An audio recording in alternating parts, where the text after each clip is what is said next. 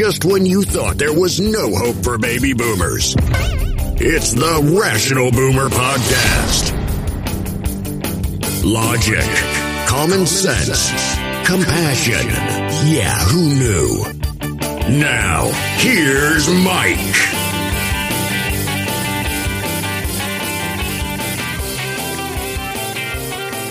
We are back on the Rational Boomer Podcast. Hope all is going well with you. Another day, another fifty minutes of crazy shit going on in this world and in this country. And last night, it got especially scary.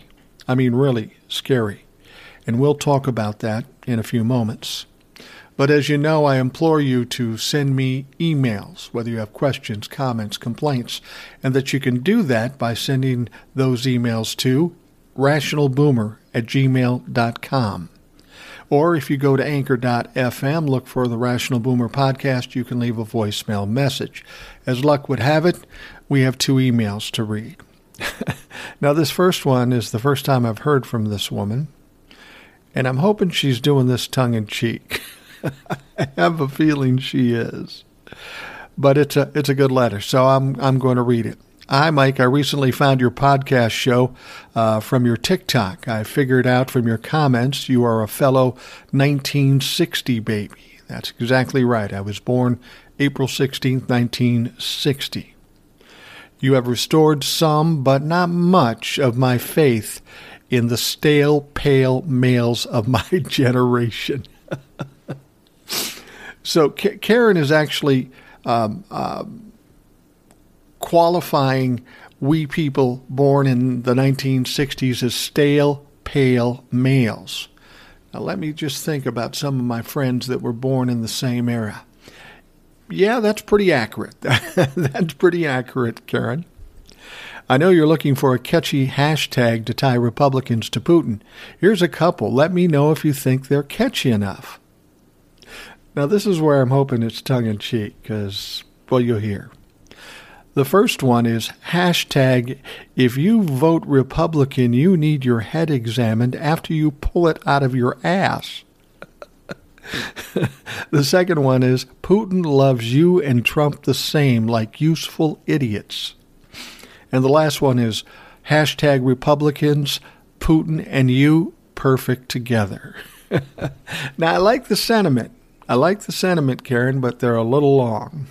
They're a little long. It's going to be hard for for uh, these to catch on. You know what I'm saying? But I appreciate the sentiment. She says, I could go on, but should I? No, no, that's not necessary. Catchy or no? Good. The sentiment's good. Catchy? Yeah, not so much.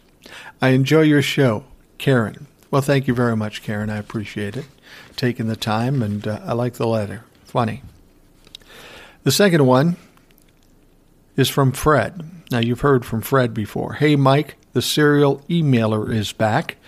I've heard on the last couple of podcasts about countries in the E U giving seventy jets to Ukraine. I believe Slovakia, Hungary, and Romania were the countries providing the jets. Unfortunately, I read this morning that the deal fell apart and no jets will be coming from E U. It's not great news. It's in... In its place, countries like the U S and the U K and Germany have been providing or already provided Stinger and Javelin missiles. Not the same as a fighter, but uh, will definitely help. Keep up all you do and all the best, Fred. Now, I hadn't heard that. I heard a day or so ago, two days ago, that E U was going to pri- provide seventy fighter jets to Ukraine. They were going to drop them off in Poland. Ukrainian pilots were going to pick them up. They were going to go back to Ukraine and use them in the war. And I thought it might be especially good uh, thing given that we had this forty mile long Russian convoy headed toward Kyiv. With seventy jets, you can pretty much take out a convoy of sitting ducks like that pretty easily. But now the jets aren't coming. How does a deal like that fall through? Now, I've been in business for many years, and I've had many deals fall through. It's very frustrating. It's upsetting. And it's usually because some dipshit doesn't do what they're supposed to do. This is a little different uh, situation. Nobody's exchanging money. They're just offering help for a war that's going on in Ukraine. They say they're going to do it, and then it falls apart. Is that what really happened? I don't know. I'll tell you this, Fred. Some of the things you hear in the news aren't always accurate. Whether there was seventy jets coming or not, who knows? Whether they reneged on the offer, who the fuck really knows these days? But I haven't heard of any uh, seventy jets running around Ukraine, so apparently Fred is correct. I just, I just don't get how something like that falls through under these circumstances. I mean, it's obviously pretty dire circumstances, and these E U countries have been helping a lot. Uh, why would you say it and then not do it? I don't know. I mean, what, what, Ukraine not like the color or what? That's fucking ridiculous. I, I, I don't get it. But since we're talking about that forty-mile-long Russian convoy that's headed to Kyiv, I got this question. I've been hearing about this convoy for four days. How fucking long does it take to get to Kyiv, for Christ's sake? Now, the Russians would have you believe that they're just regrouping and they're going to pounce. Yeah, that's bullshit. Apparently, they're running out of resources, just little things like fuel and food, and the Russian soldiers are getting fed up and scared, and they're uh, surrendering and walking away from the convoy. Yeah, that's what's going on. It's a fucking mess in Ukraine, but over and above that, the entire Russian army is fucking incompetent. I mean, they would like you to believe that Russia has the strongest military in the world. But when they come to Ukraine, all of a sudden they turn into the Apple Dumpling Gang, for Christ's sake. They do everything wrong. They're still fighting against a foe that they believe they could beat in seventy-two hours. But um, still, they're not getting to Kyiv as yet. They've encircled Kyiv, and the plan is to take Kyiv. They did take one other town um, earlier yesterday. Uh, but uh, what's going on with Russia is pretty, pretty fucking ridiculous. The funny thing about it is, is that uh, Putin is waging kind of an information war. Now, all of the world knows what fuck-ups they are and how badly they're doing in this situation. But Vladimir Putin controls the media in Russia. And it's his goal to keep Russia, the citizens, on his side, feeling like he's doing a good job, that he's brave and he's strong and he's tough. Now, the message he's giving the people back in Russia is that Ukraine is run by a bunch of Nazis, even though the president is Jewish, and uh, that they attacked Russia, and they're just trying to finish the job. Now, here's the weird thing. A large part of the people in Russia believe that bullshit. Now, I'd be embarrassed for them, but uh, of course we have a large number of people in this country that Donald Trump is Jesus, so what the fuck?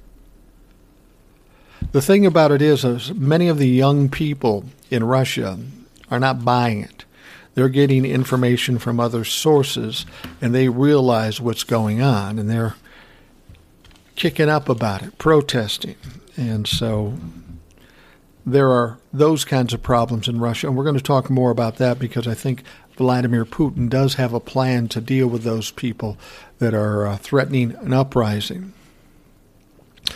See, now Russia has been purposely shelling residential and civilian areas, even though he said they would not do that. Of course, he did say he wasn't going to invade Ukraine, and he did. He said he wasn't going to try to occupy Ukraine, and that's exactly what he's doing. And, of course, he said he would avoid civilians and uh, residential areas. But now it seems like he's purposely trying to hit those areas. This guy's a monster. He's a psychopath. He's a sociopath. He's a narcissist. He's a dangerous man. Whatever comes out of his mouth, he expects to be believed as the gospel, even though whatever comes out of his mouth is a fucking lie. I mean, how is this any different from Donald Trump? It's not. It's the exact same kind of personality. The only difference is that Vladimir Putin's a little smarter and a lot more dangerous. And then last night, Russia then started shelling Europe's largest nuclear power plant. The plant was burning for a time. And uh, just to give you an idea how dangerous this is, you probably remember another Ukrainian nuclear power plant. Now, this is when Ukraine was part of Russia, but this plant melted down, and of course I'm talking about Chernobyl, and what a horrific tragedy that was, and a mess, not only for the people in Russia or in the U S S R, but uh, for people anywhere near the area. There were thousands of people affected, many people died. Well, here's the problem. The nuclear power plant that they were shelling last night is ten times bigger than Chernobyl. Now, if this was to melt down, it could impact hundreds of thousands of people, maybe millions of people, hundreds of thousands of deaths. But the thing about it is, is it's not like it would all stay in Ukraine, like Chernobyl didn't.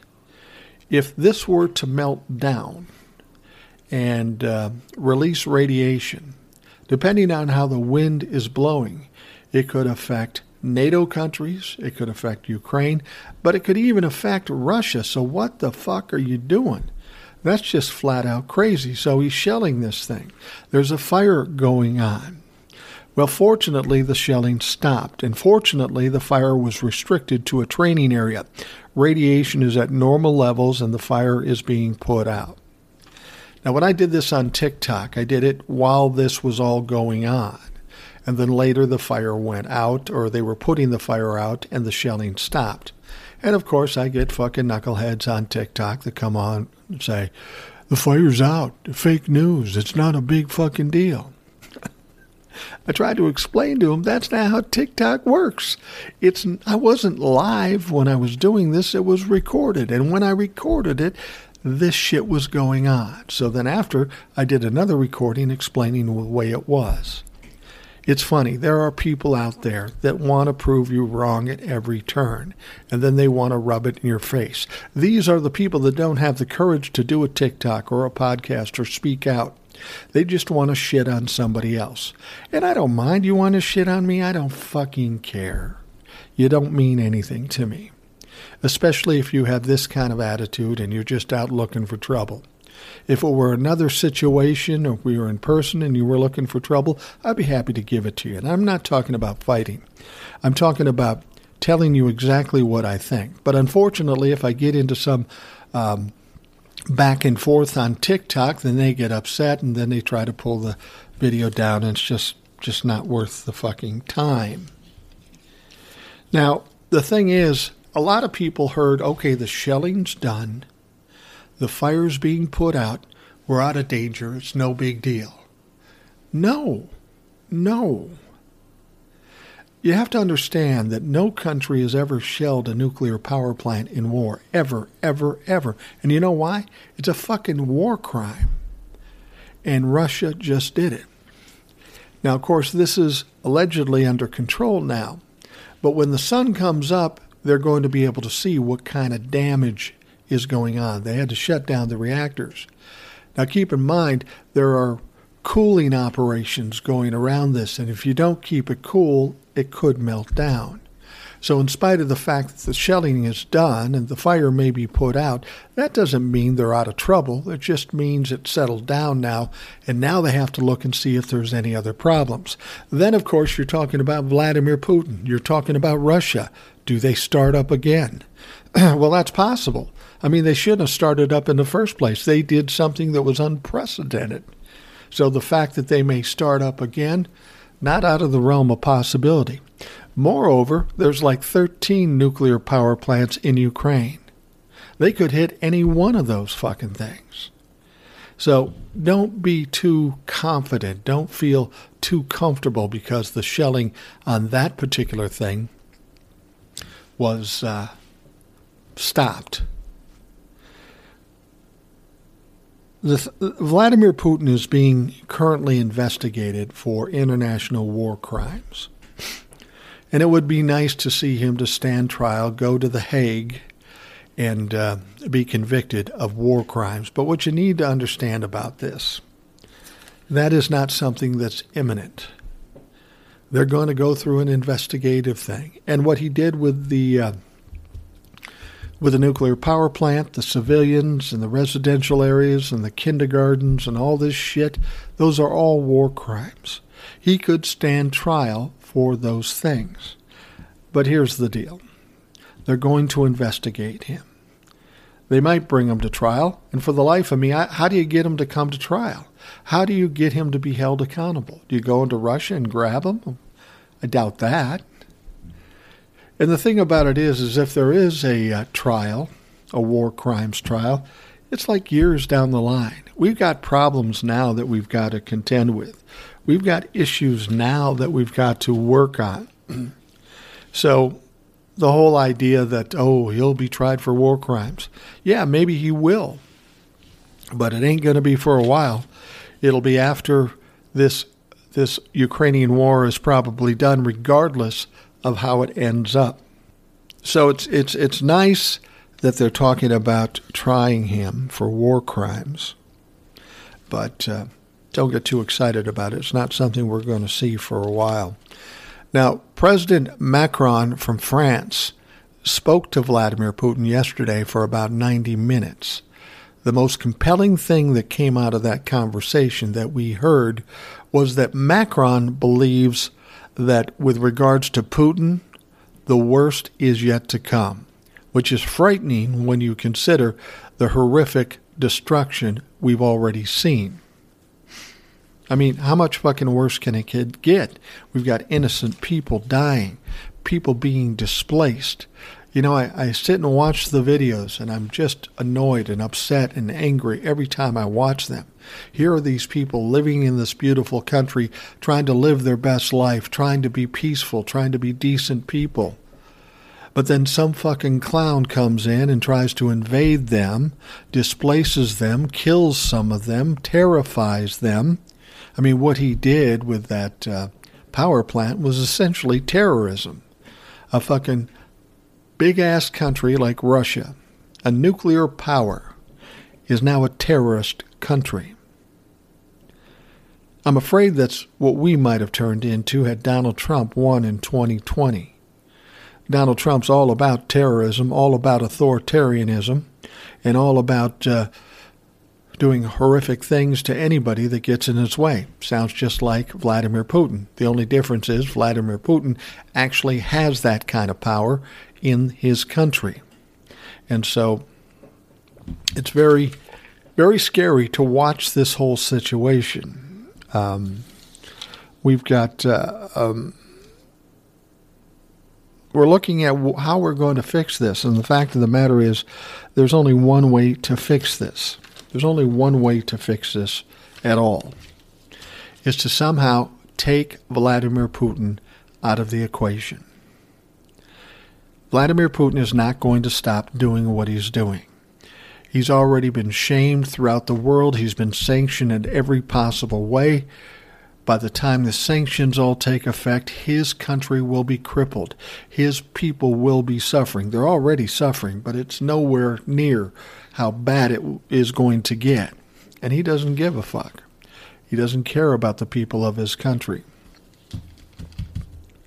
In fact, you know, I talked about the information war that he has. He's trying to make these people believe that he is the hero in this story, that uh, it's a bunch of Nazis down in Ukraine running that country, and that they attacked him, and that he's fighting back, and he's the conquering hero, and he's going to teach them a lesson. And as I said, there's a lot of people in his country that believe him, the older folks.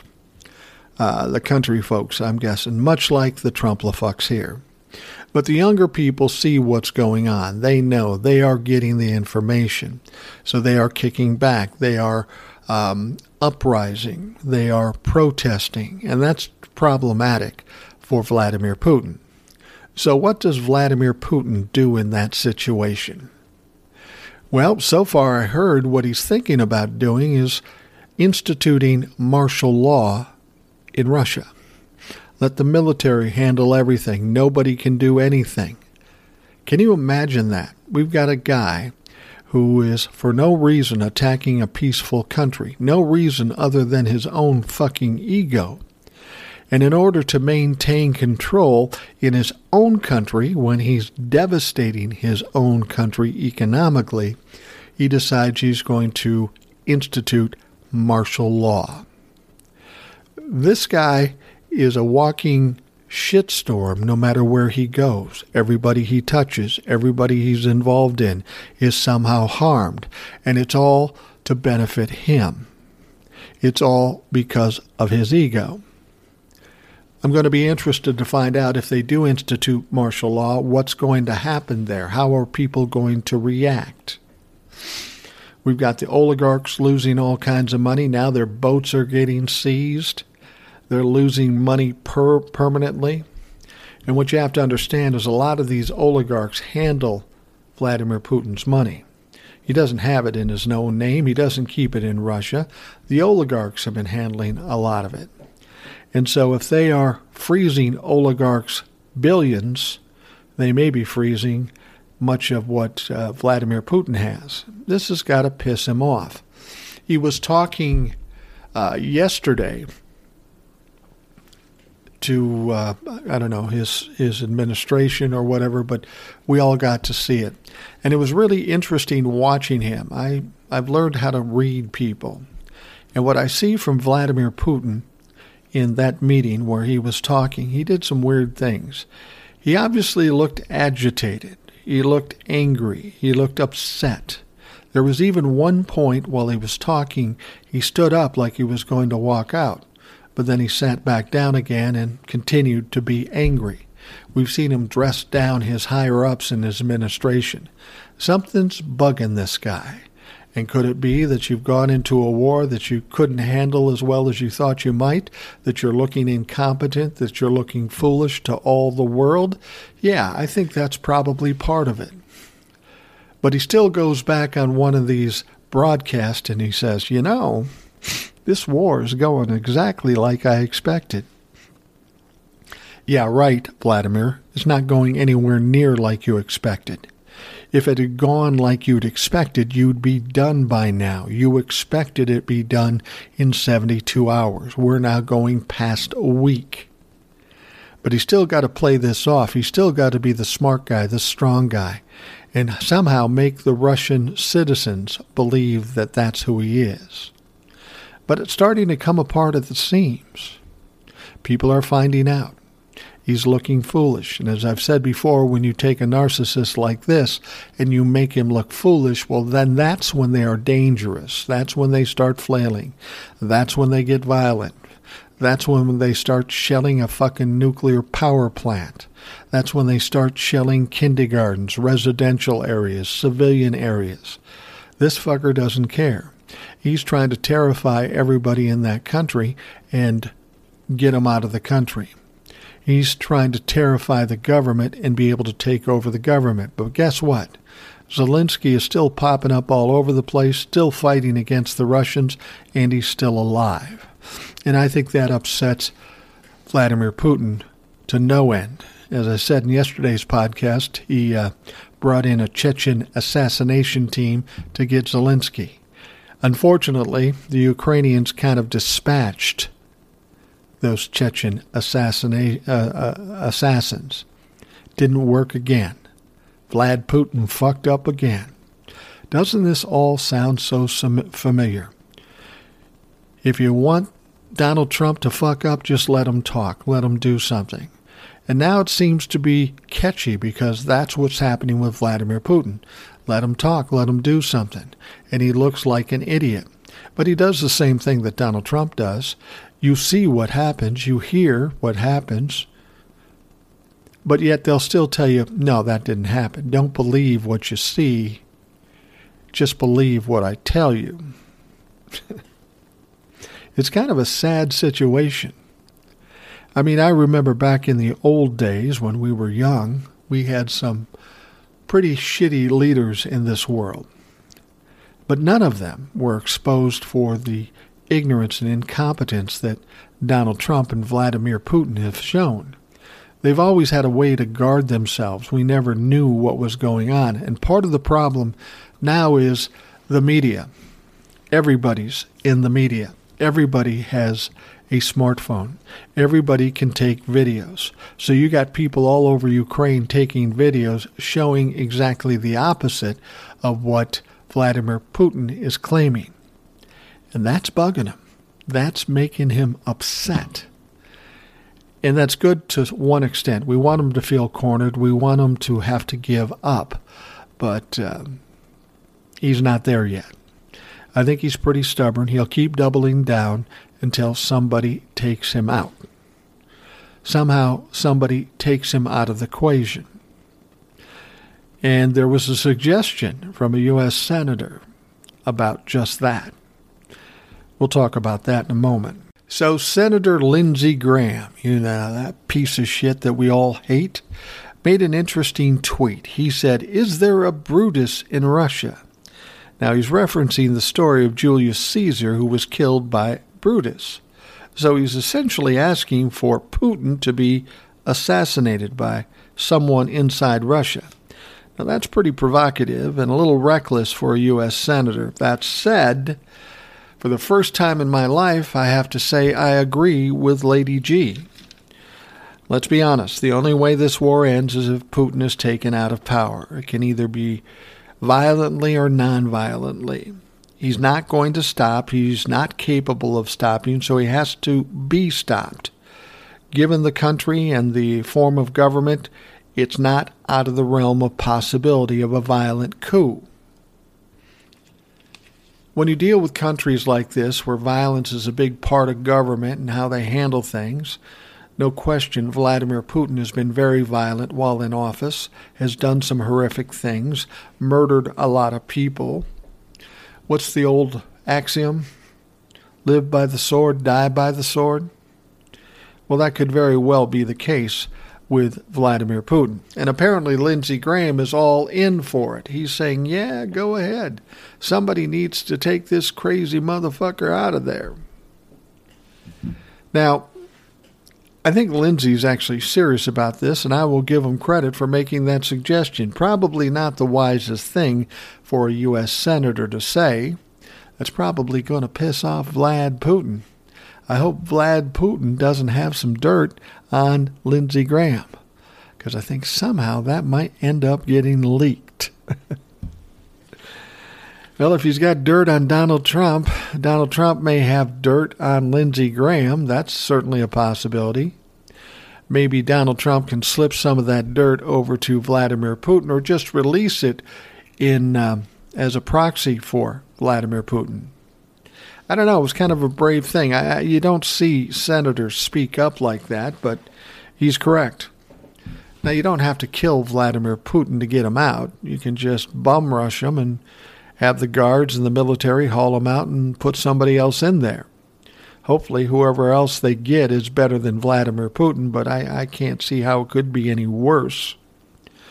But Vlad, you have to understand, Vladimir Putin and the government of Russia is much like a uh, mafia mob, a gang.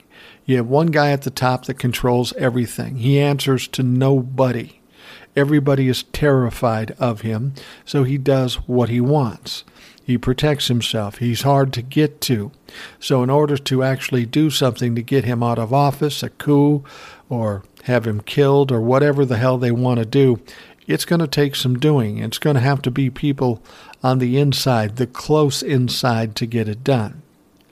Now, these people, as they see their country going to shit, not being able to buy food, not being able to get money, not being able to get technology, maybe they get to the point where they're upset and they want to do something.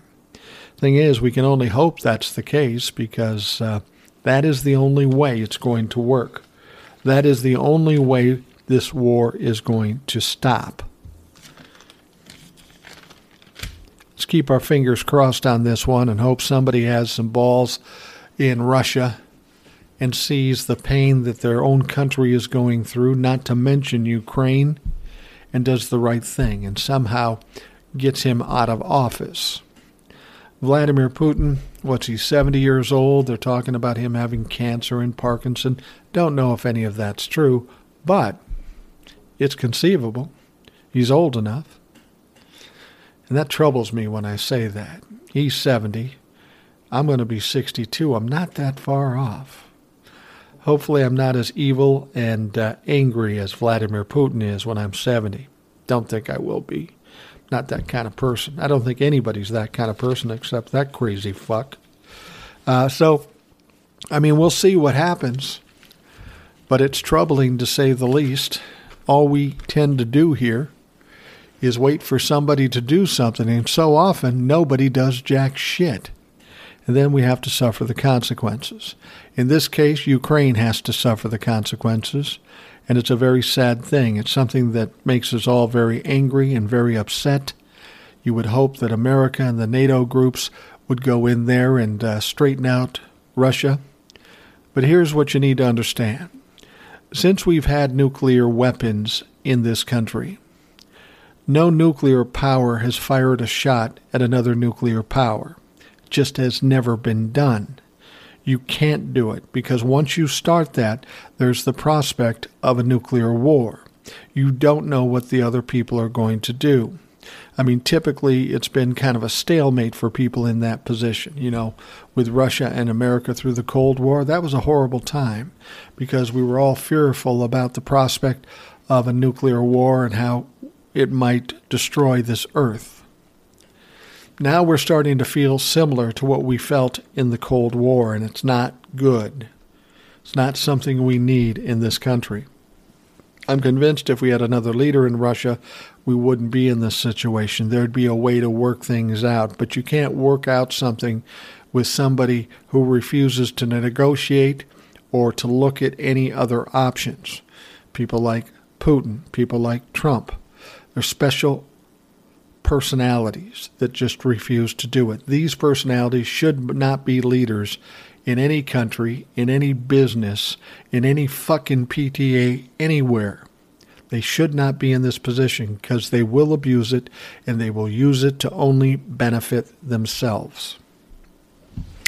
All right, let's talk about something that's a little more positive, at least for us. The House Select Committee made a court filing that is, in my estimation, kind of a turning point in this whole thing with the insurrection.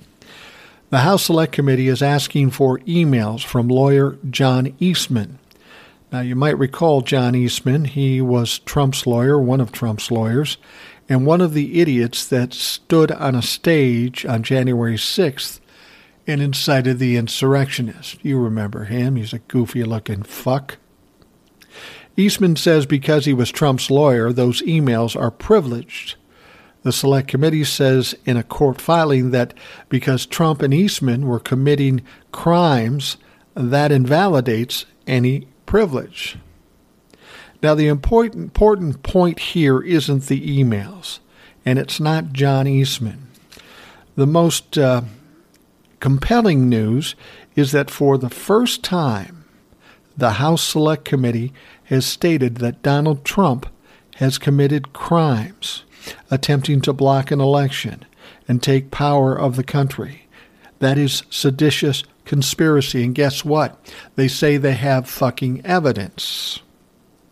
Now, if the judge accepts this argument and releases the emails, well, then that spells trouble for Merrick Garland and the D O J, because at that point, they're kind of forced to do something. House Select Committee claims crimes and shows evidence. A judge said, yeah, I see that. Release the emails. Now, here we have a judge saying there's evidence that the former president of the United States committed crimes, that John Eastman committed crimes, and those crimes were so horrific, they were seditious conspiracy, trying to overthrow this country. So now that Merrick Garland has this on his desk, what the fuck do you do with it? You got to do something. You can't just sit there and say, well, I don't know. That could be trouble. No, you got to do something. You've often said no one's above the law. Donald Trump is definitely no one. and uh, but he's not above the law. And his crimes are so horrible that they need to be addressed. As I've said before, uh, Merrick Garland is concerned about getting too political in who he prosecutes. You know, said it before, say it again. Um, if he prosecutes a Republican president, then we're going to get people wanting to prosecute Joe Biden. Maybe about nothing, but that whole process will go and it will be a big shit show. But this is a little different situation. This is a high crime. This is something that's going to overturn our country if it was successful. That has to be addressed. These people have to be accountable, because if they are not, you, your political reasons for not prosecuting are minuscule compared to the fact that every other president, every other administration, every other congressman and senator is going to say, well, yeah, it's technically illegal, but you can get away with it. They aren't going to do anything to you. And then that is the ruination of our government and ultimately of our country. So Merrick Garland has a lot on his plate. He's got a lot on his shoulders, and he's going to be forced to do something. And I have a feeling that the House Select Committee really had that in their strategy, in their plans. Instead of going to Merrick Garland and saying, here, you got to do this, and then have him delay it or not do anything with it, um, put him in a put him in a corner. Make it known to the general public. And then he has to do something. Now, if he chooses to do nothing, then he's going to get the backlash and uh, reap the complaints and the angry people that he deserves. We've talked a lot about Merrick Garland, and Merrick Garland is uh, is a decent man. He's honest. He understands politics. He tries to keep the D O J out of politics, which is the thing to do. But this is a difficult situation. This is going to put Merrick Garland in a tight spot. He may not want to get political, but he's going to have to in this situation because the crimes are that fucking bad and that fucking dangerous to this country. We can't afford anybody else doing something similar to that, because next time it may work and then our democracy is done. And thank you, Merrick Garland, for doing nothing to hold people accountable. So I think Merrick Garland will have to do something. And if he doesn't, we as a people should start a campaign saying, if Merrick Garland can't do his job, he should be fired. Now, Joe Biden, as the president with a little integrity and credibility, he can't go in and say, Merrick, you need to do this, this, and this. Because if these branches of government work properly, the president shouldn't have any undue influence over the D O J. They should be just dealing with crimes and laws and such.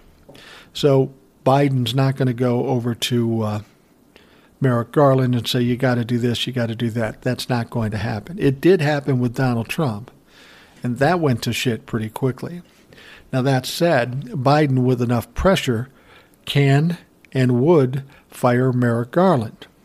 You can't have somebody running the D O J, being the Attorney General of this country with no credibility, nobody trusting him, nobody liking him, especially with an election coming up. Joe Biden has to do what he has to do and, and, and keep his people happy if he hopes to get the votes in the midterms or even in twenty twenty-four. So he's going to have to address this situation. You see how tight this situation is overall. There's pressure on Merrick Garland, and he's going to have to react accordingly. There's pressure on Joe Biden. I mean, the fact is, the crimes are there. They need to be addressed. They need to be investigated. They need to be prosecuted, no matter who fucking did this. So it's going to be interesting to see how Merrick Garland reacts. And I think the House Select Committee is doing the right thing. They're putting that pressure on. They're making making him feel the pinch, and now he has to do something. It's not something you can throw off on another desk and say, oh, I didn't get to it, oh, I fi- forgot about it. All the eyes are going to be on Merrick Garland once we know all of these crimes that occurred, and he's going to have to do something. I got my fingers crossed. Hopefully he does, because We need something done soon. People are getting tired of waiting. Now, Donald Trump Junior's fiancée, Kimberly Guilfoyle, she has been subpoenaed by the January sixth committee. Now, she was asked to attend, and she was going to attend, and then she decided not to attend. So they had to compel her with a subpoena. Now, of course, she's the woman that lured Donald Trump Junior away from his wife and his kids. And I got to be honest with you. In retrospect, he may have done his family a fucking huge favor, because Donald Trump Junior is going to be in a mess. He could go to jail. He could have all kinds of problems. He could end up broke as anybody could be. And the fact that his kids and his ex-wife won't be in the middle of it, that may be a good thing.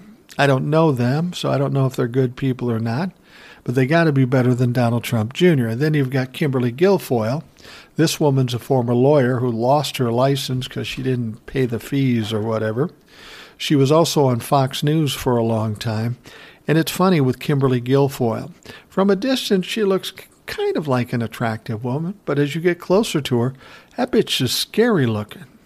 And now she's dating and engaged to marry some fucking crackhead, hapless, incompetent fuck like Donald Trump Junior Now, let's be honest. Donald Trump is a dumb motherfucker.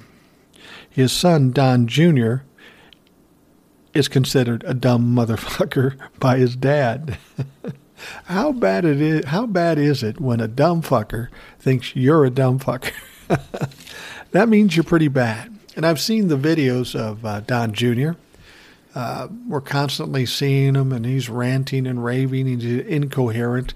His eyes are squinting. He clearly looks like he's doing coke or Adderall or whatever the fuck he's doing. But Donald Trump Junior is in trouble. He's always struggled with the fact that his father doesn't like him, doesn't trust him, doesn't think he's smart, so he's always trying to prove things. And I find it always very funny when I see Donald Trump and his kids, Ivanka, Eric, and Don Junior Not so much the other one, Barron, because that's a different circumstance. But those three, see them together, hugging, putting their arms around each other like they've been best of friends. They love each other because they're family. But the fact of the matter is Donald Trump, Jun- uh, Donald Trump was nowhere around when Junior and Eric and Ivanka were being erased by Ivana Trump. He wasn't around. He was too busy messing around with other women, losing tons of money, and acting like a big shot and playing shitty golf. Oh, and shitting his pants. He didn't have time for the kids. Now the kids are old enough. They want to tap into whatever money Donald Trump has, and it's a lot less than everybody thinks. So they are his buddies. And now that Now that they are adults, he can party with them and talk to them and uh, ask them advice or give them advice. Either way, they're fucked. Neither one has the ability to give any kind of good advice. But they act like they're all buddies, and they're not. Donald Trump is an asshole. He's impossible to deal with, and I'm sure his kids hate that fucker more than anything. But it was good money hanging out when he was president.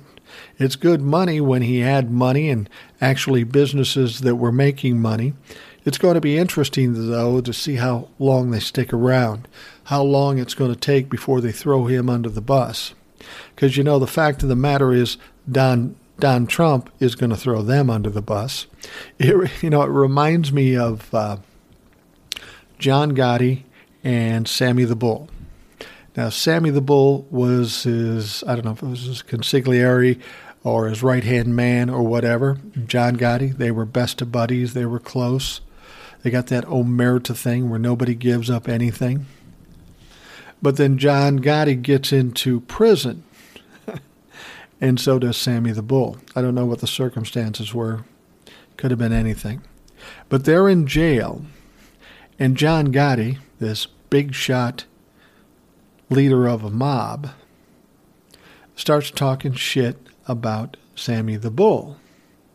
He starts pawning things off on Sammy the Bull. Now, Sammy the Bull finds this out somehow within the jail system. Sammy the Bull gets pissed off and said, fuck it, I'm giving you everything about uh, John Gotti, and we're going to bury this motherfucker. And that's what happened. John Gotti was going to throw him under the bus. Instead, Sammy the Bull threw, threw him under the bus. Uh, Sammy the Bull got out for a little bit, then he was in again, then he's out again. But John Gotti died in jail. I see a similar situation with Donald Trump and his kids. There is no, there is, is no respect in this business. It's all about me. It's all about protecting me. The only person that matters is me. So if Donald Trump thought he could get out from under something by blaming it on his kids, absolutely. But his kids are going to be Sammy the Bull. They're young. They have futures. They don't want to spend time in jail. So they're going to say, fuck it. All right, we'll give you everything on Daddy. We're going to give you everything. And let's be perfectly honest with you. Um, Donnie Trump is the big crime boss, criminal fucker that's responsible for everything. It's not to say that Ivanka, Don Junior, and Eric haven't committed some crimes. They're probably going to have to pay a price for some of that as well. But they're going to want to take some time off their incarceration, and the best way they can do that is throw Donald Trump under the bus. We've not gotten to that as yet, but trust, that is coming. These people will be trying to blame everybody but themselves, and all four of these clowns will only be in it for themselves. A brother will throw a brother under the bus. A dad will throw a son or daughter. A daughter will throw a brother or dad under the bus. Doesn't fucking matter. All that matters is these are narcissistic, sociopathic fucks, and they will eat each other alive if that's what's necessary to survive. Just like Sammy the Bull and John Gotti, the Trump family isn't that different, except for the fact that John Gotti and Sammy the Bull were a little smarter than these fucking idiots and made more money than these fucking idiots. These people are just an embarrassment. How they've gotten this far and been able to survive is absolutely beyond me. Now, the last story I want to talk about is William Barr. Oh, there's another piece of shit. But he's risen to the top again. Why? Because he wrote a fucking book. Of course he wrote a book. Now, I'm going to tell you something, and I hope you'll abide by this. Do not buy this fucking book. Any story worthwhile hearing will come out in the news or YouTube or some shit. Do not put money in this fucking piece of shit's pocket. Do not buy the book. But he did tell a story that he that I found kind of interesting. Remember, Bill Barr ended up resigning from his position as Attorney General. And to be perfectly honest with you, he was a shitty Attorney General. He was criminal. He was corrupt. He helped Donald Trump get away with a lot of shit. I just want to say something real quick about this. I always get these people who come to me and said, we've been trying to get Donald Trump for years, five years, and nobody's done a fucking thing to him. No, that's not true. Because when he was president, he was protected by the office, not to mention the Republicans, and by having his lackey as Attorney General in the D O J. There was no way while he was president that he was going to be held accountable for anything. So the investigations and the accountability didn't occur in the first four years. It just started when he got out of office. So all of this activity, all of these investigations and all this shit is really a little more than a year. It's not been five years. And I get tired of people talking about that. If you don't understand how this shit works, then shut up.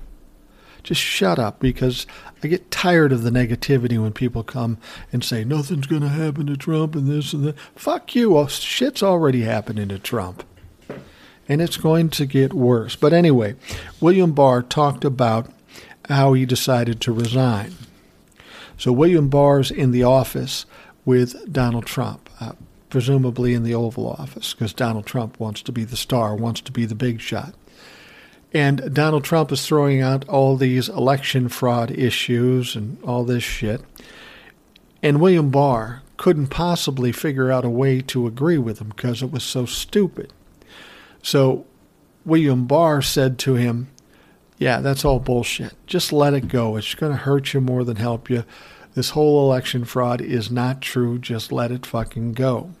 And then apparently Donald Trump tried to lay out some other scenarios to make him believe he was trying to sell William Barr on his ideas.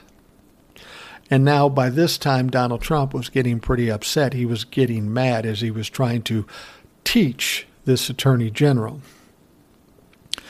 Well, then William Barr says to him, well, I can see you're getting pretty mad at me, pretty upset, and maybe I'm not doing the job here. I'd be happy to tender my resignation. Donald Trump looks at him. He slaps the desk, and he looks at him, and he says, accepted. I'm sure Bill Barr was relieved when he knew he was going to be out from underneath that stupid fuck. But anyway, Donald Trump's angry now, so he says, don't even go back to your office. Just go home. Get the fuck out of here. So that's what William Barr did. But regardless of what stories he tells about Donald Trump now and how he is appalled by different things that Donald Trump did, the fact of the matter is the whole time he was in office, he protected Donald Trump. He allowed Donald Trump to cheat, commit crimes, and not hold him accountable. So no matter what he does now, that's not going to fix it. That stink is on William Barr. He is a piece of shit, and he should be known as such for the remainder of his life. He is one of the worst attorney generals we've ever had. He's done more damage to this country than any attorney general in history. He's a piece of shit. He can beg for forgiveness. He can say, well, I didn't know this or I didn't know that. Doesn't fucking matter. He is the worst. Don't buy his book. Don't listen to his shit. But I wanted to tell you this one story because I guess we would have manufactured it in our minds that that's exactly how it would go. But it's nice to hear that that's what happened. All right, well, let's wrap up the Rational Boomer podcast. I want to thank you for taking the time to listen. It's much appreciated. Again, if you have questions, comments, complaints, email me directly. rational boomer at gmail dot com. Go to anchor dot f m. Uh, look for Rational Boomer Podcast. Leave a voicemail. And I'm looking forward to hearing from you. All right, you have a great day. We will talk to you again tomorrow. Thanks for listening to the Rational Boomer Podcast. Don't forget to subscribe so you don't miss an episode. We'll see you next time.